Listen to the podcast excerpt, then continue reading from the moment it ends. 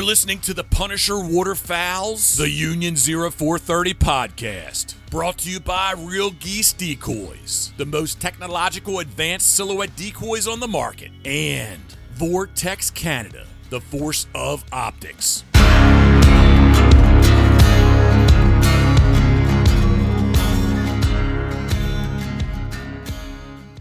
Hey, everybody, welcome back. This is episode 55 of the Union 0430. How about that intro? Aha, like it? I bet you you can't figure out who's doing the voiceover. Well, if you can't, you've obviously haven't been listening to this show enough. So uh, let's do a little contest. Whoever whoever's the first person to message me and tell me who's doing the voiceover for the uh, new introduction into the Union 0430 I'll send you uh, a little package um, as a thank you. So, with that, um, this is, like I said, episode 55. We got a great show for you tonight. We've got uh, Brian from Inukshuk Food right out of Fredericton, New Brunswick, down on the East Coast. You got to love this East Coast theme we keep running with on this show. Um, but as usual, we'll do a quick introduction. Mark is just outside the nation's capital. Dave is up in Kincardine. Ryan's down in Nova Scotia. Philly is fighting crime and not with us tonight. And as always, I'm just outside Kingston, Ontario.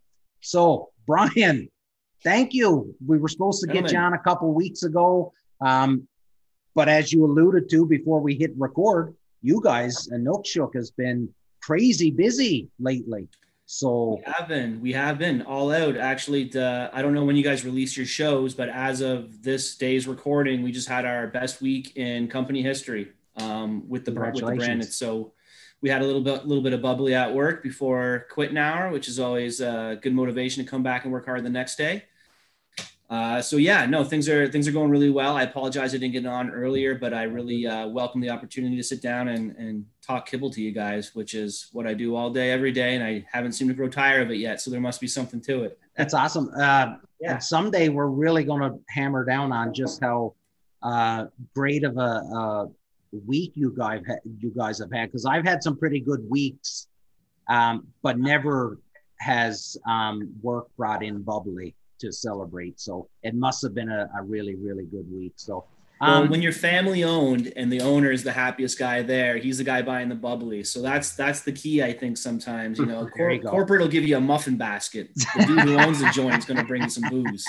there you go. There you go. No, it's yeah. awesome. And you know what? Um, I got to thank Ryan here because Ryan was really the one that that put this together, and and you know, uh, between you and him, talking and, and getting you on. And, and I, I have to admit that while I was familiar with the brand, I didn't know a whole lot about Inukshuk until I started actually reading up about it. I didn't realize that you guys were in Fredericton, New Brunswick, which is old stomping grounds for Mark and I.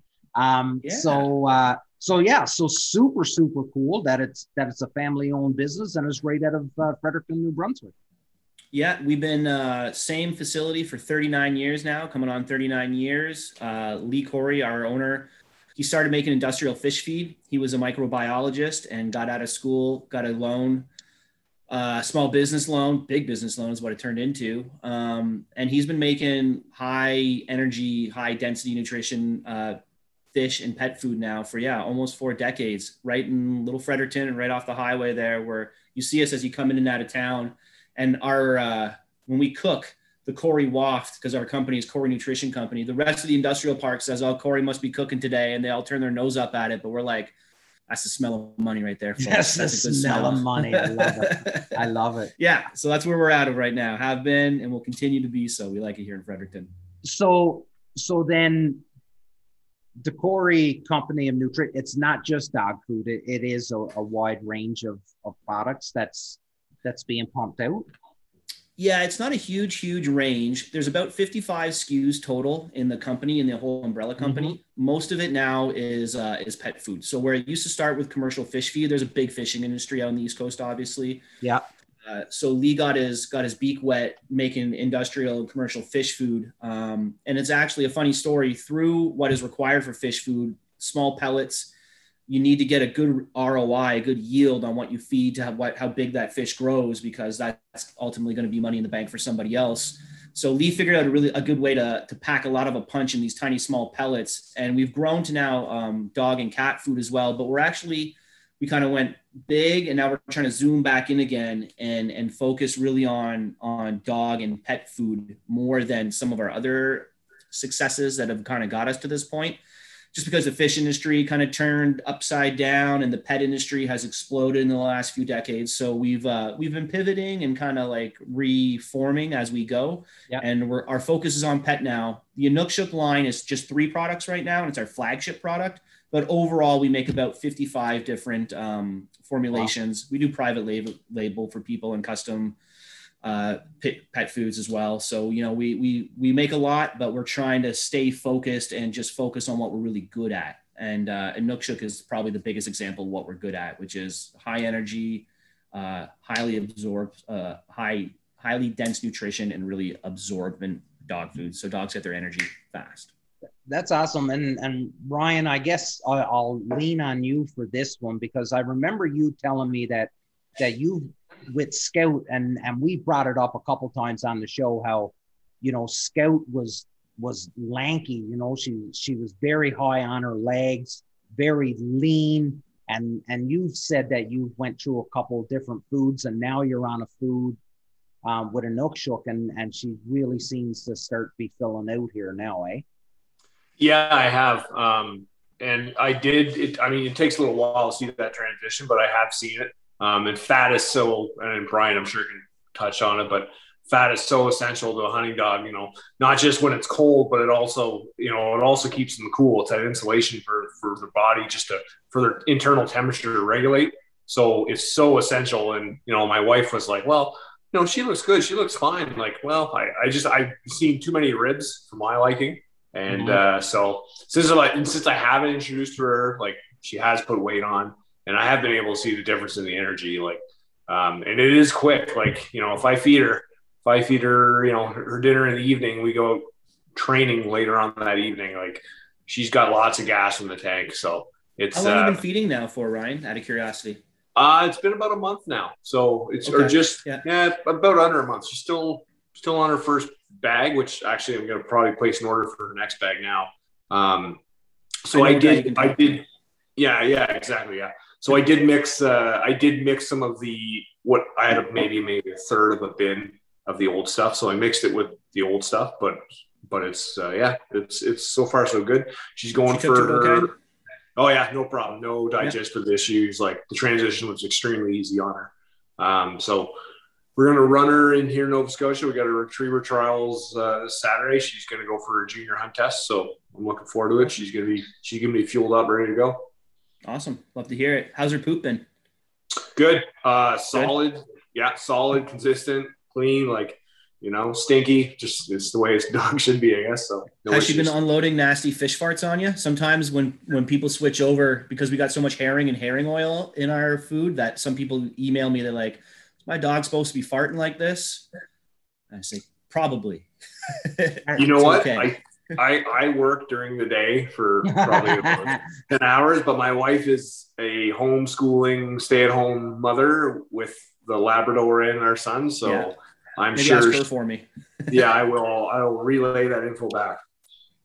Awesome. You, you, you touched on something there about when you transition a dog from one food to another. And our first dog, we just finished the one bag of the old stuff and put her on the new stuff. We didn't know, but um, can you maybe explain how you a good way to transition a dog would be? Yeah, absolutely. We're so dogs are individuals, and we don't like to give blanket answers for a lot of things because what will work for one person's scenario might not work for another person's scenario. So we kind of preface a lot of our conversations with that because people often look to dog food to solve problems or be the cause of a lot of problems, but there's a lot of other things going around, right? But as far as transitioning a dog goes, it depends. If your dog, um, you know, a lot of Labradors and Retrievers, like people will find out about our product and be interested and want to switch it not necessarily solving a problem you know so they're they're not trying to fix something so you know a dog like that whose stomach is going fine and there's no digestive issues and they're just curious we say you can go cold turkey you know a lot of dogs because our food is so highly digestible There's no fillers. There's nothing in there that shouldn't be in there. Uh, there's no like suspect characters as far as the formulation goes. Although some people might disagree with me there, and we can talk about some controversial items, controversial down the road in the conversation.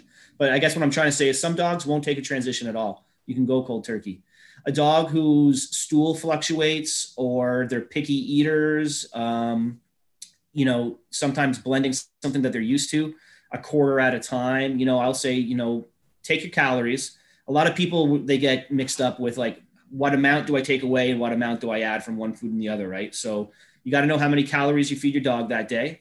And then I usually say add 30% of Inukshuk at a time over a few days period um, if you're nervous, and then do every two days, add 30% more. So after a week, maybe they're going to have their first full meal of a new formula. For some people who aren't worried, but they feel they should and just do their due diligence, I'll say just, you know, do half and half for two days. Some people, and they're like, my dog will eat anything. I'm, I just want to try your food. I'll say, go right to it. So if you're unsure, go slow, add a quarter or 30%, and, you know, only change it every two days or so um, and see how things are go. Monitor the poop, monitor how much they're excited for their food and what their energy levels are like, and then just go from there. But the, the math and where people get lost in it all is because they're trying to do cups of this and cups of that and just find out how many calories you're feeding them, find out how many calories it'll take from this food and that food together. So you're giving them the same caloric amount. So you're not bloating them or underfeeding them you're just blending what they're getting, but they're getting the same amount is the big, like the important thing there. Cause you don't want to shock the system or deprive them or anything like that. Yeah. Yeah. We've had it both ways. Like we had a boxer before and our boxer, if we, if she ate the wrong thing, there'd be shit from one end of the house to the other. And now we've got a German wire hair pointer and that thing, like it's eating everything. You, it'll take socks and by the time you find it's got a sock, the thing's already swallowed and gone, and then you got to wait a week until it's in the freaking, and then you'll find it outside until it turns it into a sock wad. Yeah, it's like take it off and wash it. Yeah, yeah. just reuse I, them. yeah, Brian. So for many, and and and it happened to me when not when we finally got, uh, you know, our working dog and, and a lab. So the two questions here really so one, I'm I'm looking for your professional opinion on this because it's something that I've been wondering. So the first question is, um, so my my dog is is she is small. She's small for her age. Um, mm-hmm. What kind of dog she, you got? So black lab, okay. um, and she's you know over two years old right now. She's about forty pounds. Okay, so, she, so she's smaller. Yeah, so she's small. So my question did I, because she wasn't the runt of the litter, all of her brothers and sisters are all normal size labs. Did I do something wrong when when I brought her home and start feeding? Like, is it possible that I didn't feed her enough to like that your food stunted her growth? Yeah. Probably not. No. Um, because you're the type of you're the type of owner who's not going to let your dog go hungry. Hungry. You're going to be paying right. attention to the signs. So you know, did you give them the optimal best nutrition dialed in for exactly that dog and that weight? Probably not. No one really does because no one really knows what they're dealing with, or it's our first dog or second dog, or it's a new formula. Yeah you know, perfection is something we strive to and, and, never really accomplished this life, right? So, no, you probably didn't affect that dog because you would have been given it uh, enough attention and enough, um, you know, care that it would have got its basic needs. Okay. Uh, nothing came up in your vet checks about, you know, oh, its bones and its joints aren't doing too good because it's getting too much calcium or not enough. No issues came up through just the regular course of raising that dog yeah. that you probably don't have anything to worry about. The, okay. They really are individuals. So, all shapes and sizes and things like that, right? Um, there's ways to tell if your dog's underweight obviously. You know we were talking about seeing some ribs you know closer yeah. back to where the back haunches are. We don't want to feel all those ribs all the time necessarily or you want to be able to feel a few but not see them all rather necessarily. If you're paying attention to what the shape of that breed should be and it's just smaller compact as long as she's not too wide or too bony yeah. you know she probably just grew to the size that she was always going to be. So i yeah. wouldn't worry too much about that. Okay. Yeah because yeah. she's like she's not a like she's not a skinny mini. Like she she's you know filled out for for what her frame is. You know what I mean? Yep. Um, yep. she's healthy, everything, you know, all that good stuff. So I just always wonder because she is such a small dog, and all of her brothers and sisters are are you know twice totally. the size of her. Yeah, I'm on the other episode, uh, other side of the spectrum. I've got a dog who's an 80 pound uh, German short hair pointer mixed with a little bit of greyhound. He's a racing dog. Uh, they call him Greysters. He's 80 pounds. You know, most German, most GSPs are not 80 pounds. He's big, and it's not because he got really good superfood when he was bred or anything like that. He's just a big dude and happened to come out that way. Litters, you know, can can do that. So you're probably just on one end of the spectrum, which is a okay. little bit lower, which makes you think of things, you know, yeah. what could that be kind of thing. But if she's yeah. happy and healthy and you know what a good looking dog should look like yeah. in that frame and body weight, then yeah. you're good. Okay. Awesome. And then my other, my other question is, you know, so if you, if you go out and regardless of, and I don't know if Inukshuk does this, um, so you can tell us, but usually on most um, dog foods on the back of the bag it, it, it has that little graph to say listen at this age you should be feeding or this much weight you should be feeding this much food per day right? Now um again i have a lab and notorious eaters and and they live by their stomachs. So they're always hungry. But i've always fed her a little bit more than what it said on the back of the bag. And and that's just because she she is she is very very high energy. And she is she's a very high energy dog. Um, so i gave her more calories just because of the amount of training that we had done and stuff like that and i guess you sort of kind of answered the question when you said that they are really individuals right like it can't be a blanket statement right so I, I love, I would love for it to be my job. Yeah. I would take 20%, you know, 80% less time to do my job if it were that simple for a lot of things. Yeah. Um, no, the, the trick is, is knowing what an overweight dog looks like, mm-hmm. knowing what an underweight dog looks like, and knowing what kind of energy they're expelling, right? You right. are not in, you are not unique in the fact that you want to make sure she gets enough food. And you said something that's key. She's hungry. She wants to keep eating. Yeah. You know, there's dogs that want to keep eating labs that mm-hmm. aren't necessarily hungry, right? So you've got to you got to recognize that there's differences there, and then just know when to spot when they're getting a little bit chunky. When you can't see that definition going towards those back haunches anymore, or she's a little sluggish on the uptake or something like that, these are signs that oh maybe I should dial it back a bit, right? Okay. However, if you know that she's being extra active and those signs aren't there, and you're feeding her a little bit more, you're responding to her individual needs, and you're going off the feeding guidelines and going just out or down a little bit. That's good. That's healthy. That's what we encourage people to do we don't ever want someone to be beholden to a number when it turns out they got this crazy hyper dog with this crazy right. metabolism that they didn't know about, Belgian Malinois or something like that.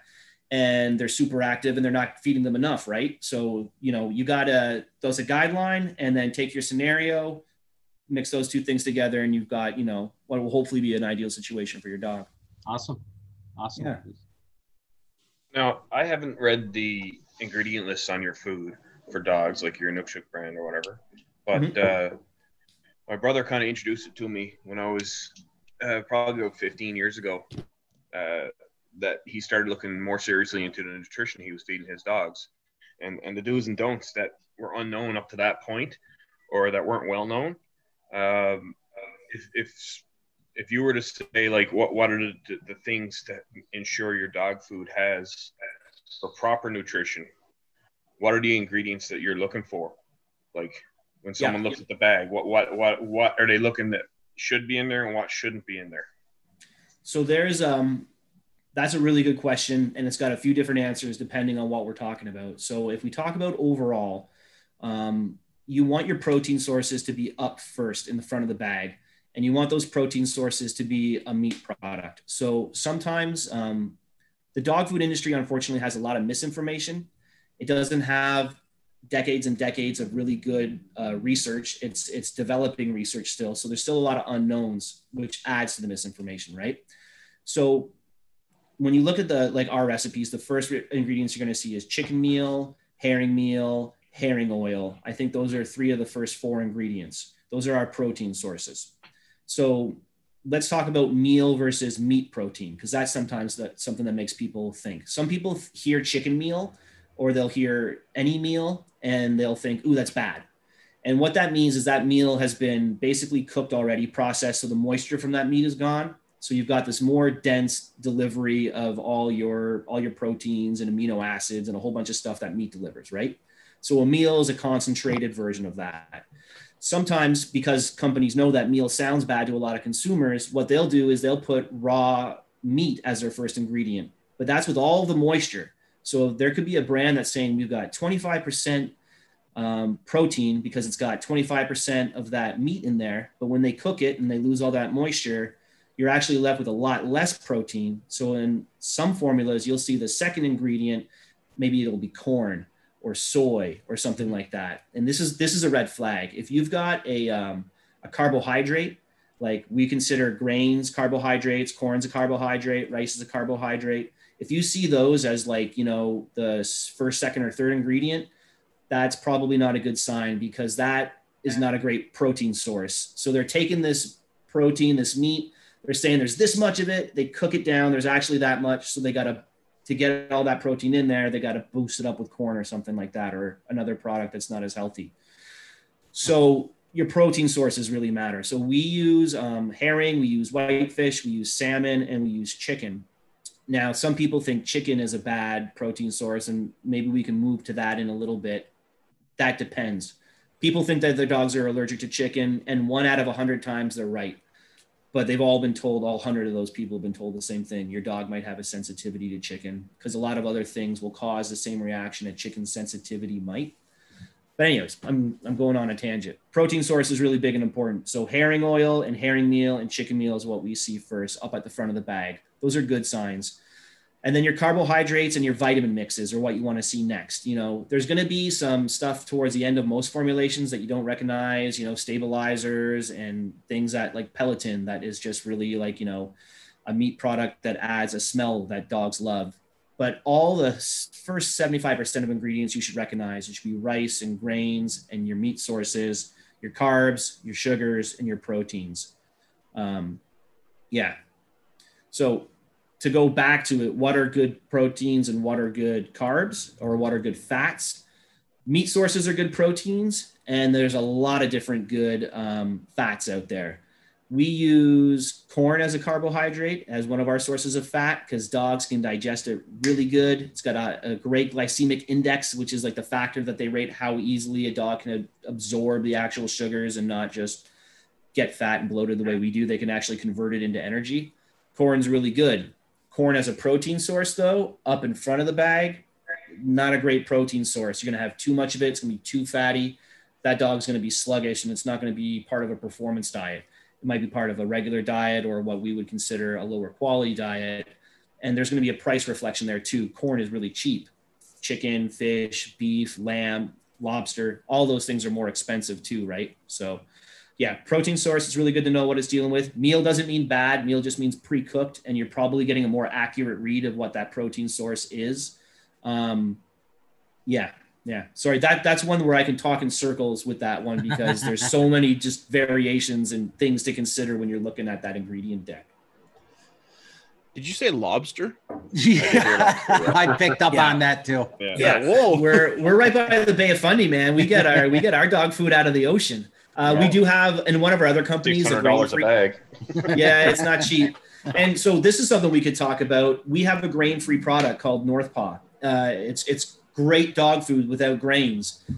It should dogs be fed a grain-free product? Probably not. But you know the market has asked for it, so the market responds to it because people want to do to their dogs what they do to themselves. So as we eliminate carbs and we eliminate fats and we eliminate sugars from our human diets, we want to do that same kind of care for our dogs, right? So there's been this whole grain-free thing that's come up.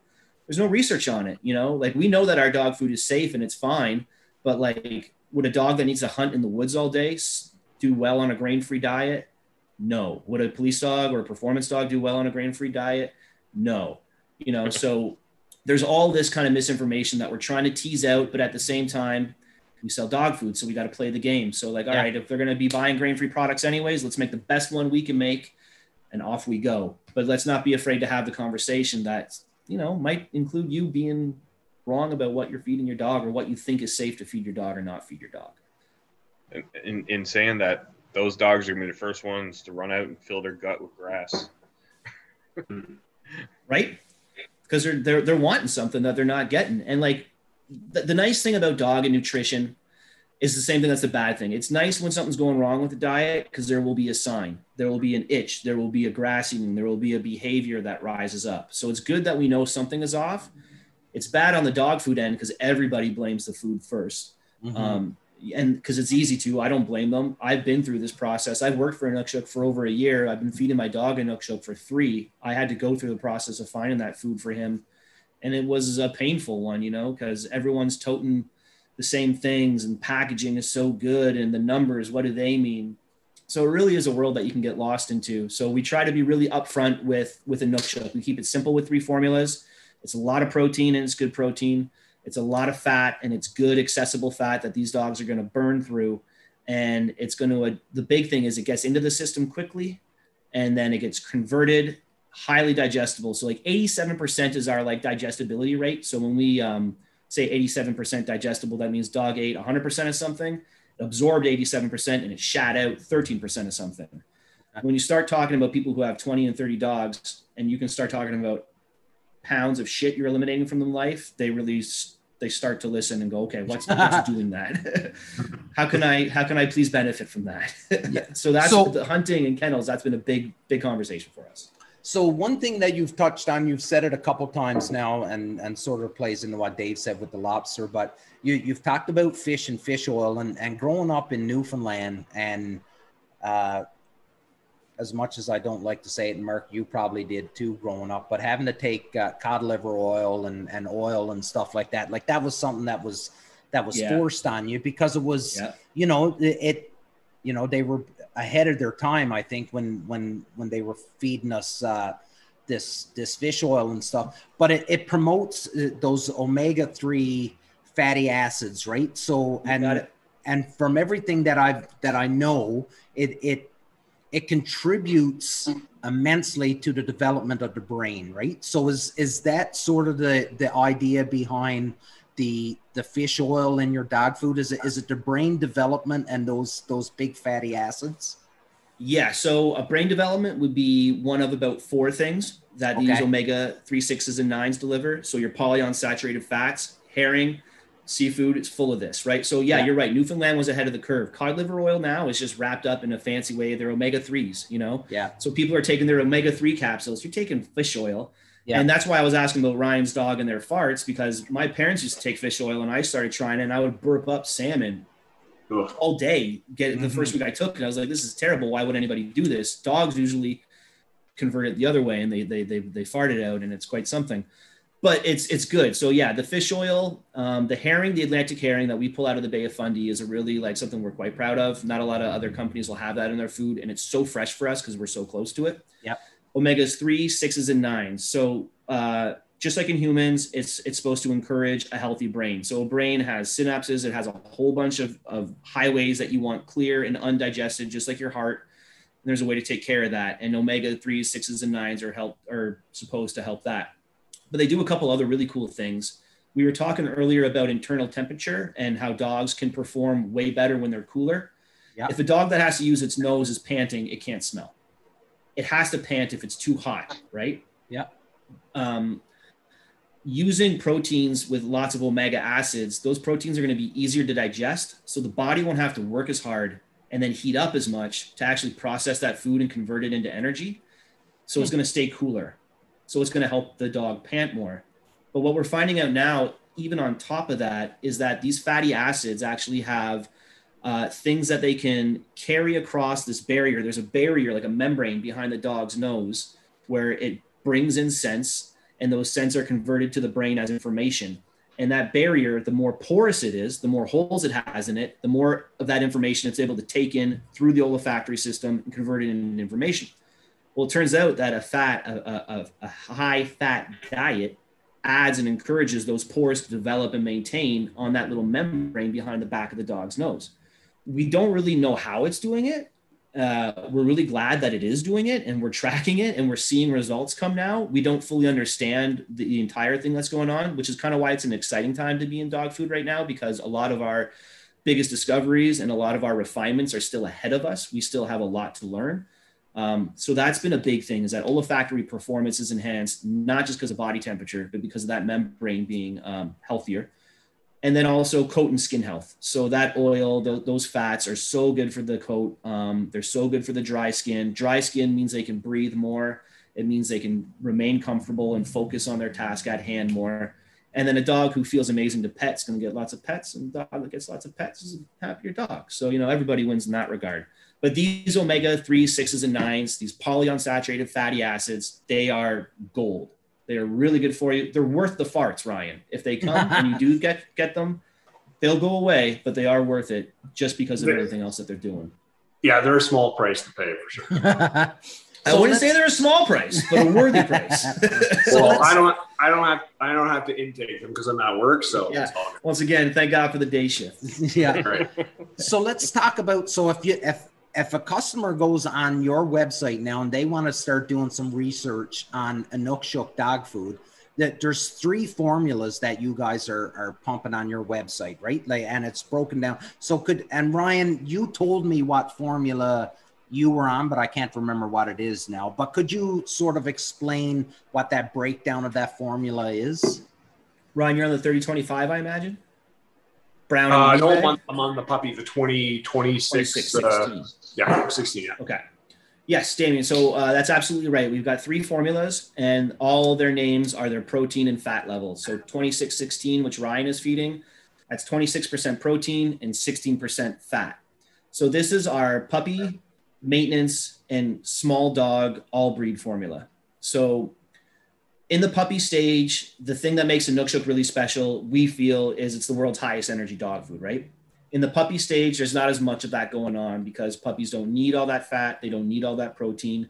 They need to grow into their systems, uh, get really good vitamins and a, nutri- and a balanced nutrition, um, but they don't need all the extra energy and the boost that's going to come down a, a hunting dog's life. So 2616 is still on the high side for protein and fat, but it's a very approachable formula. If you have a big dog that wants to lose weight, this is our maintenance formula. So some dogs who are like, if you give me a big chunky retriever who's been getting way too many liver treats and not enough walks, and they need to lose 10 pounds, we'll put them on the 2616 formula.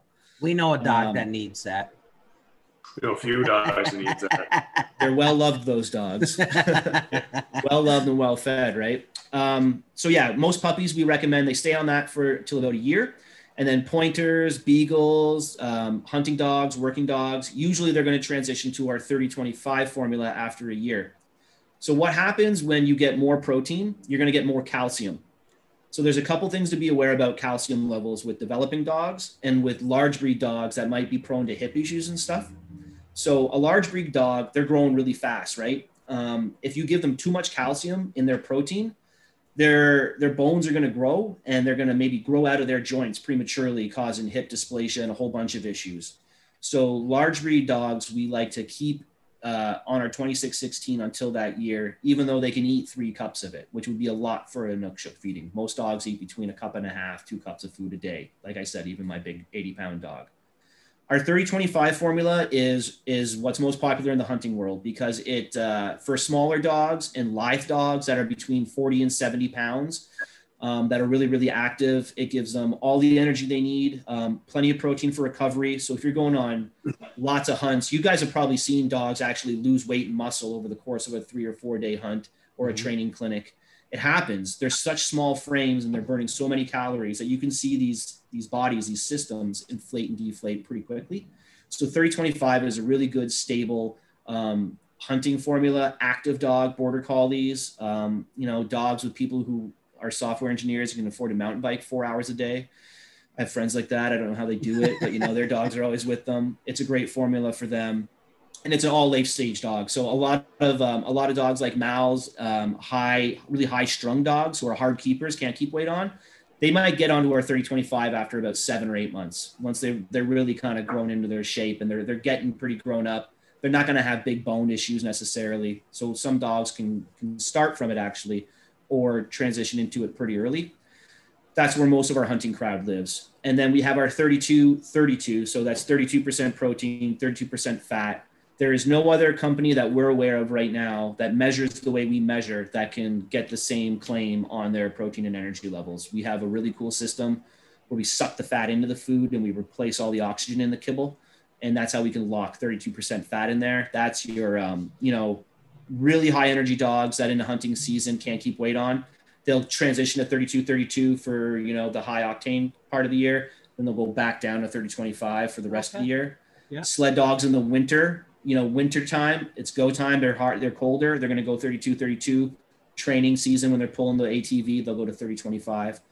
Um, police dogs who are smelling all day or they're just strung up in the back of a truck and they're on edge all day and they're just vibrating off weight and energy they do good on 32 32 but that stuff is really like it's rocket fuel it is it is something else um, and that's our that's our whole line so you know they're all kind of all life stages it's all energy based um, all the ingredient decks are very similar so you can transition dogs easily on them uh, so if you have to go to 32, 32 to 30, 25, your dog's ass isn't going to regret it. They'll be able to just pop up from one to another, adjust your feeding amount because of the density of the nutrition, and off you go.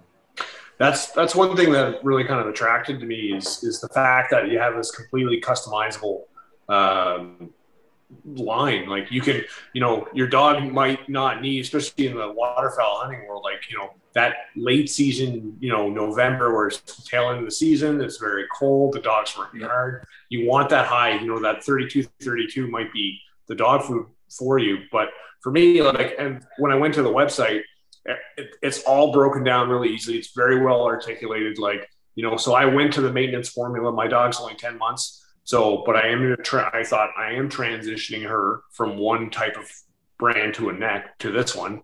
And so I figured, well, let's go with this. I saw, you know, I saw good signs early on. She transitioned nicely, like we talked about previously. So now, because she's pretty, well, she is essentially essentially in an adult frame now. I am going to transition now next one to the uh, the 30, uh, 30, 26, is it? 30, 25. Yeah. So, I mean, so that, I mean, I don't know too many other uh, brands food that offer that, that, that transition custom customizability, I guess. So, Well, or they'll transition it. It'll be such a, a gulf where you'll go from feeding two cups to like four cups. And then to get the calories that you need and the dog just blows it out the back. We find a lot like the transitions from brand to brand can be so great. Just depend there's such a variety of densities out there that like, you know, some people will go, I go through a 33 bag, 33 pound bag every five weeks. I know some people on our competitors for the same amount of calories are going through like a 33 pound or a 40 pound bag, you know, every two, two and a half weeks. So that that's the other big thing. Like the, the formulas are easy to work with, but because of how dialed in, we it's, it's like you said, we, we, we want to dial in. We want it to be customizable. So we're going to give you a range that you can feed, that you can work up in between on the feeding guidelines themselves, because this is a performance machine that you're working with when you're working with it on the levels that you guys are doing. When you need the specific goals and the attention out of them, you know, you put good gas and oil in your trucks, or you buy a Honda and never worry about it and just keep gassing it. little, my little Honda Fit will just not die. You know, but like the tools that we use, you, we need to take care of, and the more you understand and know about them, the better you're going to be able to fine tune those tools. And I don't mean to sound crass when I talk about a, a dog as a tool. We'll call him a coworker. You need your coworker to have the right tools as well, right? So yeah, that that customizability without having it to be confusing. You know, three brands, three lines, three products, and you can get everything you need right there. We are expanding a little bit. We're thinking of offering a fourth protein option or a fourth formula option with a different protein because again a lot of people think their dogs can't have chicken and we're learning that we can spend five times the amount of energy and effort convincing people their dogs aren't allergic to chicken trust us try this or we can just offer them a chicken free formula that performs just as well as our other formulas so i think we're going to do that instead of trying to swim against the current we're going to introduce a fourth product at Inukshuk, like our biggest thing is we're not big, we're small, and our our size is our strength. We're nimble. We can interact with the customers more. We can listen to the demands, and this is honestly something that I'm faced with every day. People want a chicken-free formula, so we're saying, all right, let's give it to them. If we sell 100 bags and only 99 of those people actually needed the chicken formula, who cares? We still sold 100 great bags of dog food to people. Their hearts are at ease. Their dogs will do great on it. So let's go. So that's that's the next step for our pro, for our offering in the formulation. I probably shouldn't have said this because my boss would have said, wait until things are more final, but we're all feeling pretty good about it. So I'm just going to go ahead and keep it said. We'll blame the bubbly. Yeah, yeah. It's just what's, ask whatever's in this to, uh, mug. Sorry, guys. You could ask Damien to edit it out, but that ain't gonna happen. Yeah, Yeah. no. Editing, When, uh, I know how much work editing is. I wouldn't, I wouldn't wish it upon anybody. when when we got our dog, someone told me that I had to make sure that I got a formula without chicken in it, just because then my dog would get the taste of chicken and it would want to eat chickens all the time. And I was like, if that's just the stupidest fucking thing I've ever heard. If there's a bird with feathers on it, my dog's gonna fucking eat it anyway. Like, yeah. you know who you're talking to? yeah. Did your dog It's like- happen to partake in some live chickens? Well, I think if you look back on uh, our episode, they shot Daffy. I explained how the neighbor's chicken got into my backyard, and my dog presented the chicken to me, and I petted it and said, "Good girl," when the neighbor wasn't too pleased about it. So, The yes, dog was doing its job, man. dog did its job, and I have to Yeah. praise it for that. That's, I don't know. That's funny. I did I've actually never heard. I've never heard. I've heard your dog may be sensitive to chicken. I never heard your dog is going to become chicken crazed as a deterrent. But that's why I love talking to people because you're going to hear something new every day if you talk to somebody new. yeah and i i looked at the guy i'm like how is my dog going to look at this brown kibble and associate it with that feathered animal and so yeah i didn't take too much advice from the guy Well, that's good. Your radar, I'd say, is is not in need of repair. Yeah. awesome. oh is damien not uh can't hear him He has been quiet. Oh, here we There go. it is. Yeah, no, I I muted my uh, mic. Brian, um, I am going to put you on the spot here because I, I want. So you're you're talking about all these great things with Inukshuk, um, all the you know the research and and how the you know you're thinking when it comes to that. What is the price point on on the dog food? Because ultimately.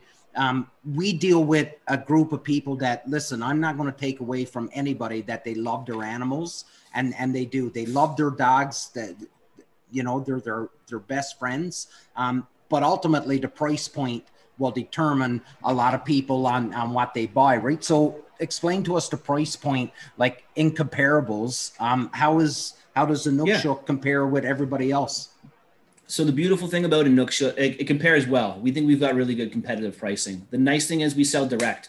So Inukshuk, another reason besides the formulation and why it benefits the dog, another reason it's special is how we do business. So anyone who buys Inukshuk is buying it directly from us.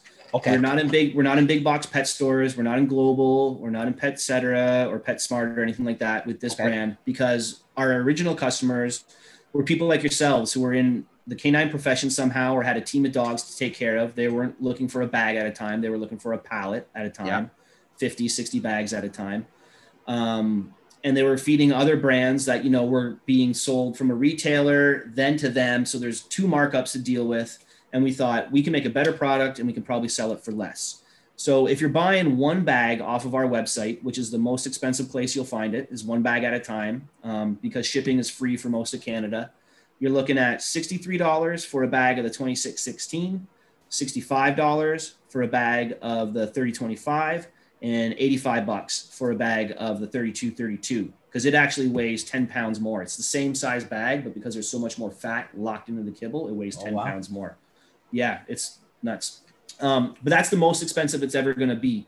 Most of our customers are actually buying in bulk. So I've got a price list here. Um, the, we have a warehouse in Edmonton. So if you're on the west coast of the country, uh, things are a little bit more expensive because they're shipping out of our Edmonton Edmonton warehouse. And we have to pay to keep things there. So I'll give you the Fredericton, like kind of it's basically Manitoba in East prices, but you know people can call us up and get these prices whenever they want.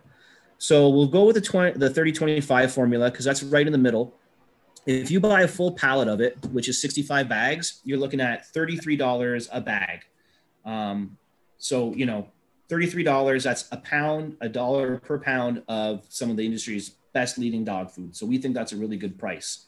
Not everybody wants 65 bags at once. So say you wanted anywhere between 20 and 65 bags, which we would call a half pallet order, you're only paying $39 a bag. And then we have a 20 bag price, which is $45 a bag. And then you're one to nine. If you come in and pick it up and you don't buy it online and you're in the Fredericton area, people walk out of the door with $51 per bag. So it's scaled, right? It goes from 50 all the way down to 33 bucks a bag. So I don't have my calculator on me, but basically 33 times 65, that's your that's your ton of dog food. And that's how most people buy it. Yeah. Um, the other cool thing, because it's a wholesale product, a lot of people will buy it and then just resell it. So they'll buy a pallet. They've got 20 dogs. So, you know, they'll keep 20 bags for the month. They'll sell 45 bags to people who come to their training facility, people in their community who also have dogs or whatever. They'll either go in on it together and they'll split the order, or people will turn around and sell it for like 55, 60 dollars a bag. We always tell people sell it for less than people can buy it online because we don't charge shipping off the website. Right. Let that be the most expensive way to get it. And if you've got it cheaper and you're closer, we want people to go to you to get it, kind of thing. So, you know, this wholesale, so this wholesale pro- thing, like we've only been selling online for about a year. We've been doing the wholesale thing for about 20 years now. We've got all of Alaska covered with mushers. We're getting into police departments in Mexico, the States, Canada. Um, most of our business is actually in the States. There's just so many more people and so many more dogs that we're shipping food to Texas and California, the Virginias, you know, all down the eastern seaboard, especially now with more hunters coming on. This is actually one of our biggest growing demographics. We started with the sled dogs and the mushing community, got that locked down. Then the police and military started sniffing around, saying, I think we could benefit from this too. Then we went, duh, when we learned about everything olfactory wise with hunting. And that's kind of been our fourth big pillar. The bulldog community is actually a new community that's come on just because their dogs have such tiny stomachs. They realize they can get enough and Inukshuk in there. It's not going to all come out as poop and they're actually going to get some food in their dogs. So now we're learning everything we can about bulldogs to make sure we give them the right formula and figure things out. So Wow. the wholesale model, it's good not only for pricing, but we get to interact with all our clients. Like it allows us to be so approachable because everybody ultimately gets it through us. They get the narrative that we want. They get the ability to ask questions. Like try calling some other big brand on the phone and, and, and Yeah. asking for 15 minutes of their time just to know which formula you want, right? It probably will be pretty hard to do. You'll be screaming at your phone before you get an answer at anyone, most likely. So we are trying to be the antithesis of that. So direct, wholesale direct. What's the uh, the shelf life on your foods? Like if someone's going to buy 20 bags for for two dogs, for example, what's the shelf life on those? So it's 24 months from the date of production, which is stamped on the back of the bag. If it's stored out of direct sunlight, preferably on like a, on a pallet, you know, so rodents don't get to it. Um, it can it can get frozen and then thaw out. Doesn't that doesn't really matter? There'll be a little bit of moisture that escapes, but we've got a one-way air valve on the bag that'll purge that moisture. So 24 months is how long it will last. Um, and that's how long we'll say feed it within. It'll be fine past that, just like a lot of things, but we don't recommend it. But we always recommend feed as fresh as possible. So we try to dial in people's orders. Like if they want to say they're really hot and horny and they want to get this order and they think they're going to sell a bunch and they ask for like two pallets and we're like, how many dogs do you have? How much do you think you're going to sell? Well, why don't we start with one pallet and then you know you can move through that over six months and then you can just re up and have fresh food and you don't have to worry about you know Mhm. anything expiring or it taking too long. So typically the food is gone before it ever gets near that date, but we do have 24 months to play with. I would say most food is is turned over within. I'd say six months is a long time for a bag of dog food, a bag of Inukshuk, just with the nature of the customers and the turnover that it experiences. And then when it's open, this is a question we get too. Some people say, "I open your dog bag and the fucking thing's not resealable," and they're not. We know they're not. And they go, "How long is this food to last for?" Um, even if you're really crappy at resealing your bag, the food's to be fresher than it'll take for you to feed it um, in most cases. But if you just cut a little bit on the side, something you can roll and close shut with a clip, we recommend you do that over pouring it into a tote because you can't purge the air to the top of the tote, but you can purge enough air just by rolling the bag and then clipping it with a clothespin or something like that. And then, you know, we don't really know how long it lasts when it's open because it doesn't really last once it's open. It gets fed Yeah. and goes pretty quickly, but it should last way longer than it should take you to feed it, even if you forgot your dog for a day or two, kind of thing. So we don't get a lot of a Inukshuk going bad. Mice are a problem, a constant problem at the warehouse, but we are we've got that under lock now, and we've just got such a it's crazy the system, all the bells and whistles and sounds and things that go on at night to keep the mice mice away. That's a whole other science and problem. I'm glad I have nothing to do with solving.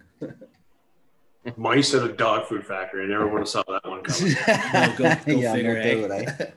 Um, Um, I bring my guy into work, and he he's any any mouse in an office at all that's already in the glue trap. My dog finds all of them, and luckily his nose does not stick to those glue traps as much as I thought they were going to.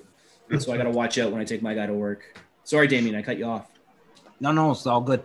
Um, on your so again, we we've got a very wide range of of listeners to the to the show, um, and and just like Dave, you know, um, not everybody is is running those typical lab retrievers. Um, everybody's got a, a, a different type of dog, you know. And on your website, you even have that what I uh, small bites like the Brittany Spaniel and and stuff like that, you know. So Yeah. you know what what what's going on there with the small bites like what's the idea behind all that So we use the 2616 formula is a smaller kibble. Um, Okay. We make it smaller just because a lot of puppies eat so fast they don't chew.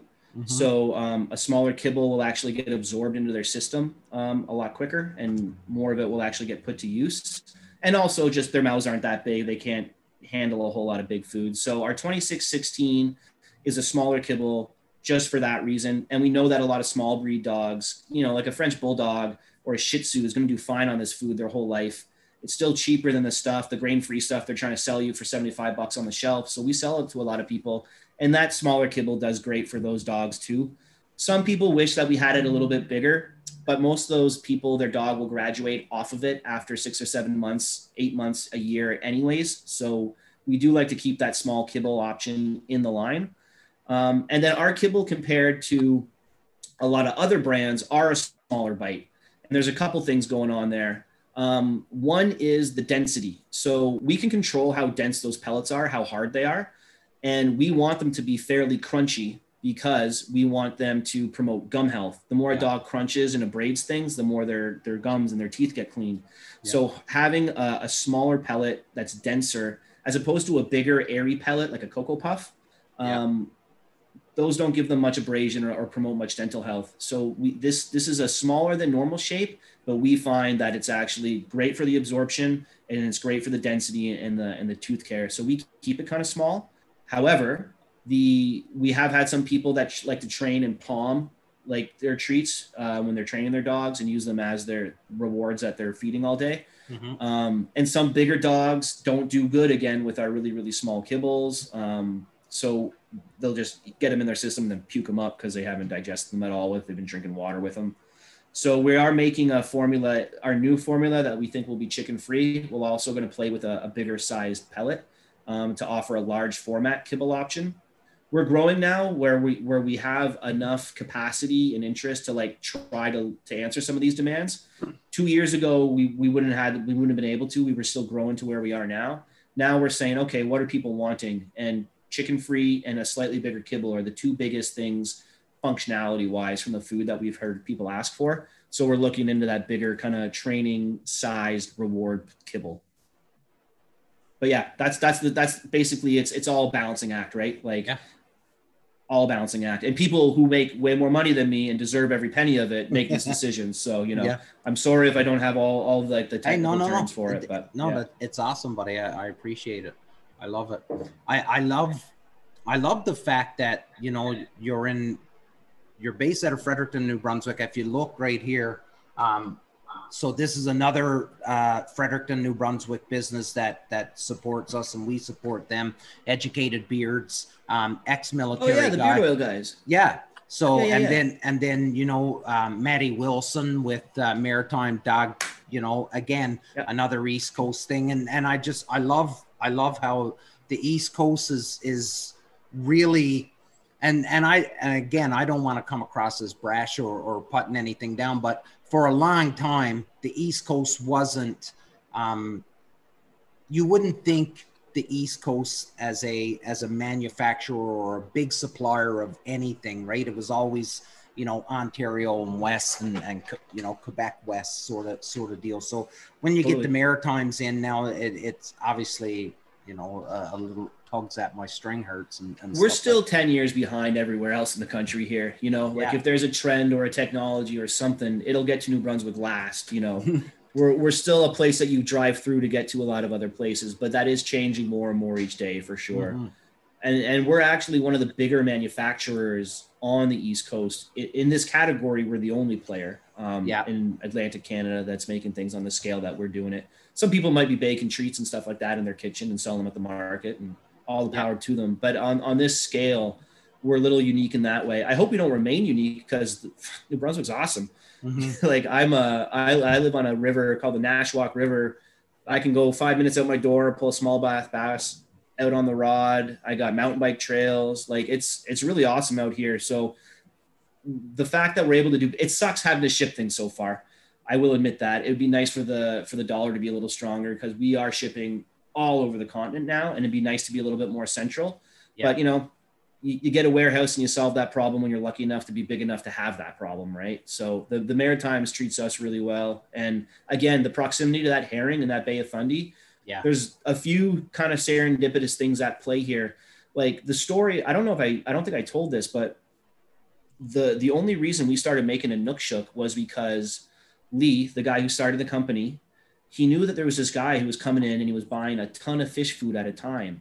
Um, and New Brunswick is small and it's landlocked. And Lee was like, well, not landlocked, but where we were. And we knew this guy lived inland. So Lee says, You're buying a thousand pounds of uh, fish food from me today. And the guy's like, Yep. And Lee's like, I've looked around. I'm pretty confident you don't own any fish. And Yeah. the guy goes, Yeah, that's absolutely correct. I don't own fish. And so, you know, the obvious next question was, well, what the hell are you doing with this with this fish food? And he's like, I'm a musher and I feed my dogs a lot of meat. But when I'm doing these long trips, when I go up in the Arctic, I, I need something that's got way more protein and way more fat in it. Dog food doesn't come with this level that I need, but I found this fish food does. And I mix it with this, that, and the other thing. And my dogs do really, really well on it.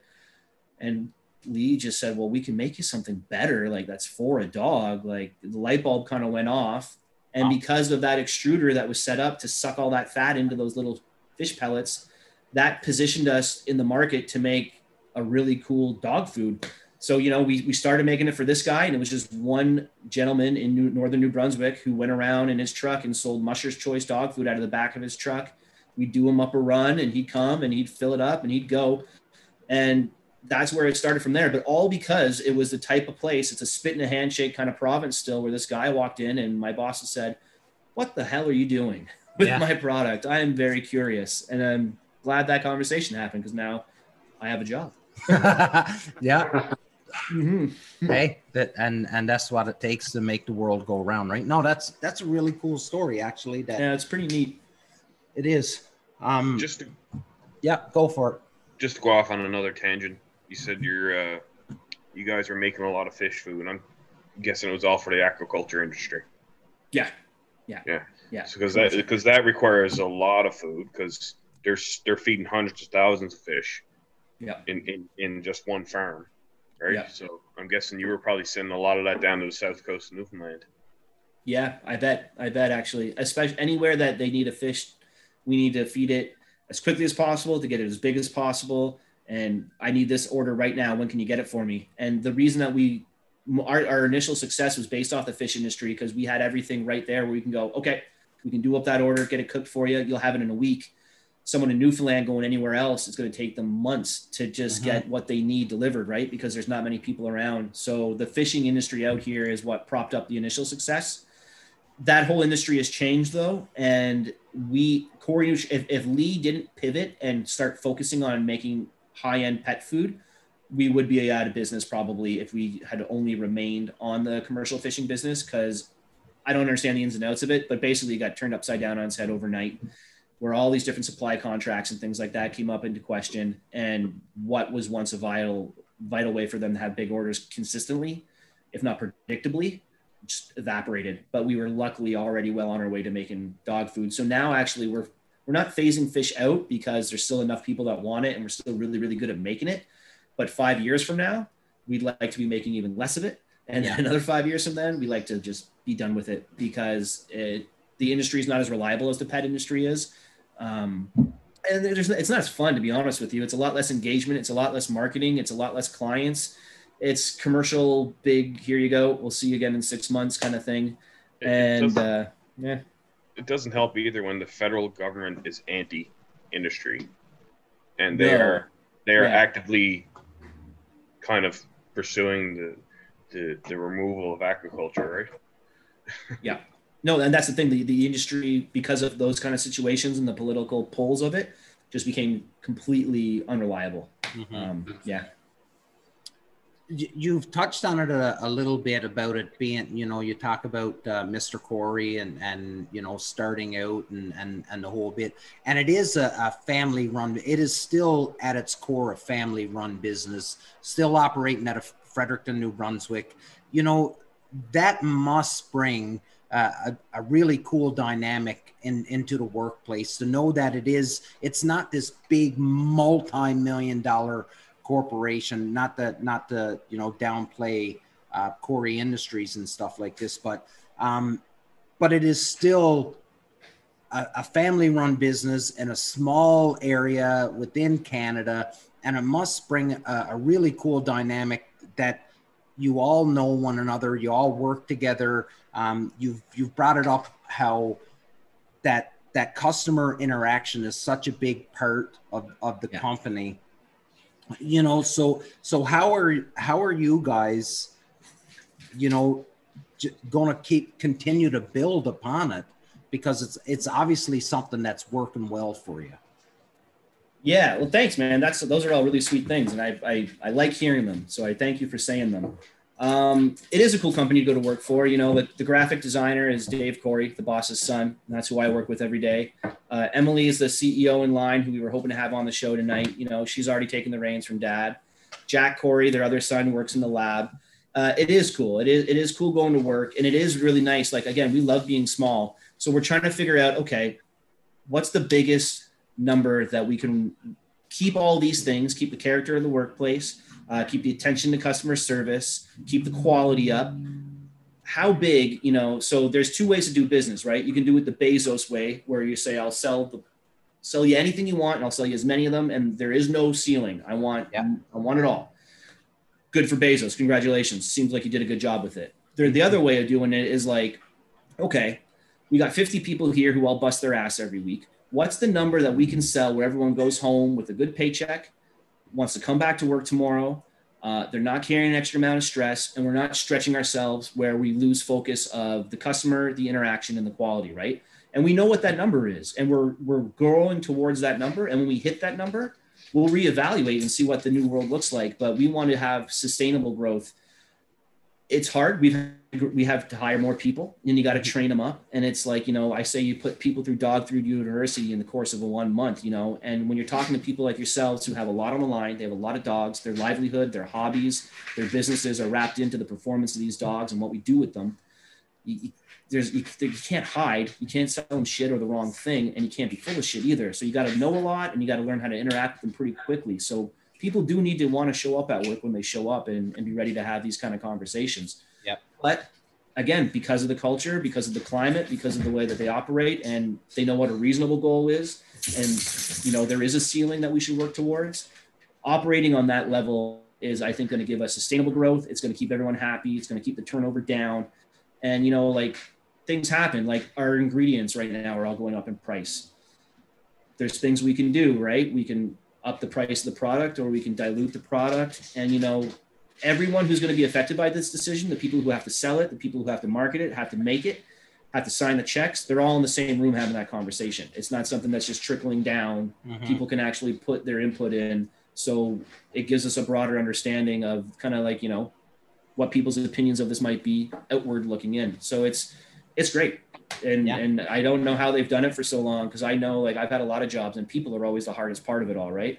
And when you got 50 or 60 people working for you and you have a product with a big reputation that you need to uphold there's a lot that goes into that but they they do it well. It, it's it's cool. It's really nice having a product that i don't have to like hide behind. I can put the food in the bowl let the food do the talking back you up with whatever information you want and at the end of the day i know that we've done everything we can to sway you we've presented you with good options we think some of the best options and if people don't like that we can just slide over and have the conversation over here again it's nice not to have to sell something that maybe you don't feel that good about you know Okay. um, that's that's been the biggest treat for me Awesome. Mhm. Well, buddy, we're we're about that 60 minute mark, and and those 60 Oh, shit. minutes certainly certainly flew by. Um, so I'd like to be able to give you because I know we've we've asked you questions and and and stuff, and I want to be able to give you the opportunity if there's anything that you want to say about Inukshuk food, anything, a plug, anything that you that you really want to get out, use our forum uh, to get that out. I'd like to be able to give you that opportunity now. Awesome. Well, I appreciate it. I can't believe an hour's gone by already. Yeah. Um, considering I did this for eight hours at work today already, you'd figure that this one would drag by a little bit, but didn't. It flew by. Um, no, I mean, if people are curious, if if people, so here's the, here's the biggest thing. A lot of people have a lot of dogs, and we know that feeding a different line of food is a pain in the ass, and switching an entire kennel or team over is a pain in the ass. It's not something anybody wants to do. But if you're not 100% convinced that you've got the best product out there, that you're unlocking the best potential in those dogs, and you're curious about this product, reach out. InukshukPro.com, 1 800 561 0072. A human is picking up that phone. A human's going to answer your questions. Uh, if they don't have the answers, I'll go ask someone who does. Awesome. um, you know, so just if you're curious and they want to know about it, we've got ways to try it. We just encourage people to reach out, do a little bit of reading, uh, you know, hop on our website, compare it to other websites. You know, it's it's always good to know what you're getting into. If you're making a decision about your dog's health, it's good to know why there's a grain-free conversation. It's good to know why people think corn is a bad ingredient.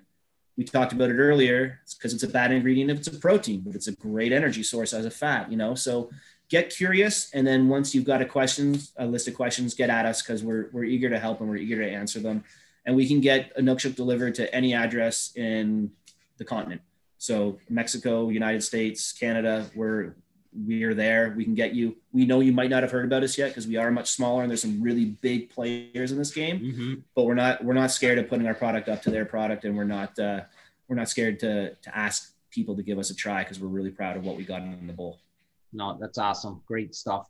Um, as as usual, uh, we'll do a quick uh, round the table uh, for any final questions, Mark.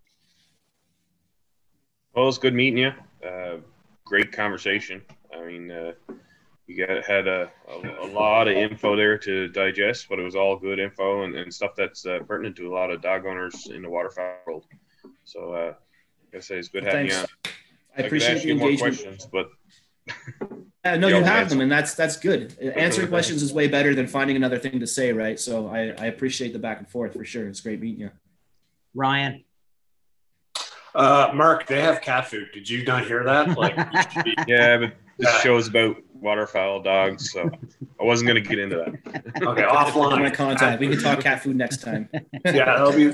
We'll have Brian on again and talk cat food. Yeah, Yeah, thanks, man. Thanks, thanks Yeah. for coming on, Brian, and reaching out. And it's been great to, to swap some uh, dialect with you on this. This is a pretty significant topic for a lot of uh, waterfowlers because you know uh, Labrador and a, uh, and a waterfowler tend to go hand in hand. Um, um, and uh, next time I'm in Freddie, I got lots of ta- lots of family in town. So uh, next time I'm Yeah. up there, I'll definitely pop in the shop and say hi, man. Yeah, likewise. I uh, I go to Nova Scotia many times a year. My wife's from there, and we're we're really eager to get across that border soon. Uh, so excellent meeting you. Your garage is putting my garage to shame, by the way, too. Uh, Well. Ten garage points for you tonight, sir. Well done. Dave. Yeah, thanks for coming on and uh, talking. Most times I'll sit here and and be more engaged, but this time I found myself head down just listening to everything you were saying because this is a very informative informative talk. So really appreciate it. Thanks for coming on. Well, thank you. I really appreciate it, guys. That was great. And uh, yeah, if you ever want to talk, you have any follow up questions or anyone reaches out, uh, you guys know how to get a hold of me. We're here. And uh, anyone who needs a trial bag or needs to get a sample, present company and, and listening audience included, don't be uh, don't be scared to ask. We typically say yes. Awesome. Uh, and for everybody that's listening um, on this social media, we'll we'll tag Inukshuk um, and everything. So if you have any questions and, and you want to reach out and, and uh, Ben Bryan's here, uh, we'll have all that information in on on the post here. So um, Feel free Brian, to share my work email, Facebook, Instagram. We're there. We're easy. If you're Awesome. not finding us, you're not trying. yeah awesome buddy i i appreciate this um it was it was really really good and you you answered some questions that that i had personally uh, with regards to my own dog so uh, great um normally we would uh run it a little bit longer but i've got two montreal canadian fans here and i know they're just uh itching to get in front of the boob tube there and uh watch their watch their team try and close out this series. So um, we'll cut her off right there. This was No um, this was an excellent, excellent episode with a ton of information. And and anybody that's listening, um, I I certainly hope that uh, you're starting to question some of some of the things that you're doing. Uh, not not saying that everybody is wrong, but you should start uh, looking to the back of your dog food and and asking those those very same questions that uh, that Brian's sort of answered for us. Not sort of answered, but he 100% answered for us here tonight. So um, thank you once again, Inukshuk Dog Food, uh, East Coast, which you know we love. Um, reach out. You never know; it could be exactly what you need. Brian, thanks again, everybody. Thank you, guys. This is this is the Union 0430. We are as advertised. Um, we're not experts. We're not professionals. We, we're just a group of friends that love one another's company and talking anything to do with waterfowl hunting. This was episode 55. Thanks for watching. Until next week, big love.